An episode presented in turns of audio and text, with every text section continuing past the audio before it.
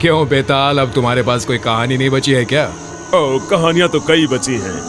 हमें अभी काफ़ी लंबा रास्ता तय करना है। अगर तुमने अब कुछ बोला तो मैं अपने पेड़ पर भाग जाऊँगा। इसलिए चुपचाप तुम ये कहानी सुनो। हिमाचल प्रदेश के राजा थे जीत वाहन। जय देव जय देव जय राधा कृष्णा। गोवर्धन गिरिधारी जय जय जीत वाहन बड़े ही दरिया दिल थे और हमेशा लोगों की भलाई करते थे। ऐसे धार्मिक राजा की प्रजा भी उनसे बहुत खुश थी।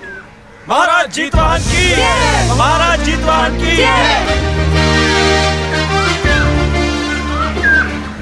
लेकिन उनका इकलौता बेटा अग्निवाहन हर तरह की बुरी आदतों का शिकार था।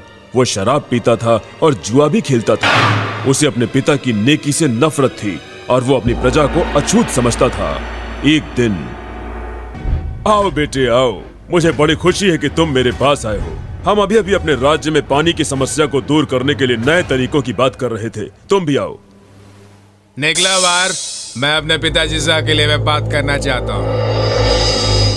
अग्निवाहन तुम कैसा तो साहस कर रहे हो?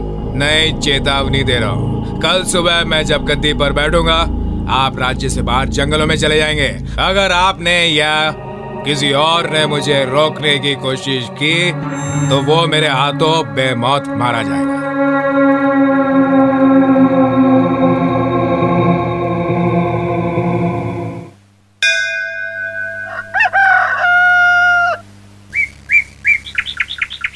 राजा जीत वाहन जंगल में मन और आत्मा की शांति के लिए ध्यान करने लगे।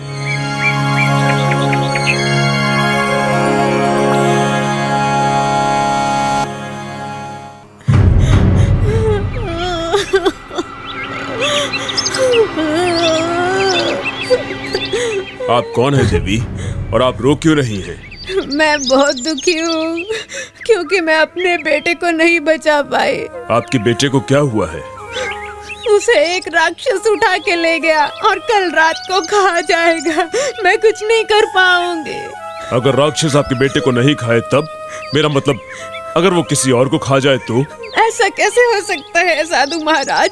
मेरे बेटे की जान बचाने के लिए अपनी जान कौन देगा और किसी से ऐसा कहना भी पाप है। मैं अपनी जान दे दूँगा। कल जब राक्षस आएगा तब मैं उसके साथ जाकर आपके बेटे को बचा लूँगा।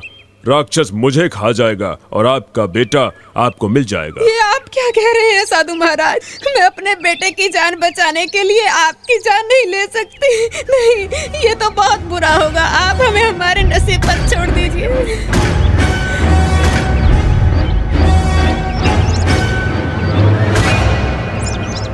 बूढ़ी औरत बार बार मना करती रही लेकिन जीत वाहन अपनी बात पर अड़े रहे। तब वो भी भारी मन से मान गई। अब तुम बताओ विक्रम कि तुम जीत वाहन की कुर्बानी के बारे में क्या कहते हो? क्या उन्होंने बिना किसी स्वार्थ के एक बड़ी कुर्बानी नहीं दी थी? बेताल जीत वाहन ने आखिर ऐसी कौन सी बड़ी कुर्बानी दे दी? मुझे ना तो ये कहानी पसंद है और ना ही जीत वाहन की कुर्बानी। दरअसल उसने तो कुर्बानी दी ही नहीं थी। ये क्या कह रहे हो? अगर ये कुर्बानी नहीं थी तो फिर क्या थी?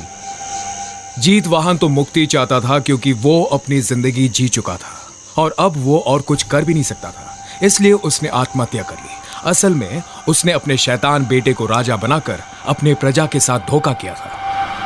अगर उसने अपनी प्रजा की भलाई के लिए अपने बेटे को मार देता तो वो उसकी सबसे बड़ी कुर्बानी होती, ऐसा मेरा मानना है। तुमने सही जवाब दिया, विक्रम। लेकिन तुम समझदार होकर भी बेवकूफ़ हो। भूल भी जाते हो। तुमने बोलकर मेरी शर्त तोड़ दी है तो मैं जा रहा हूँ।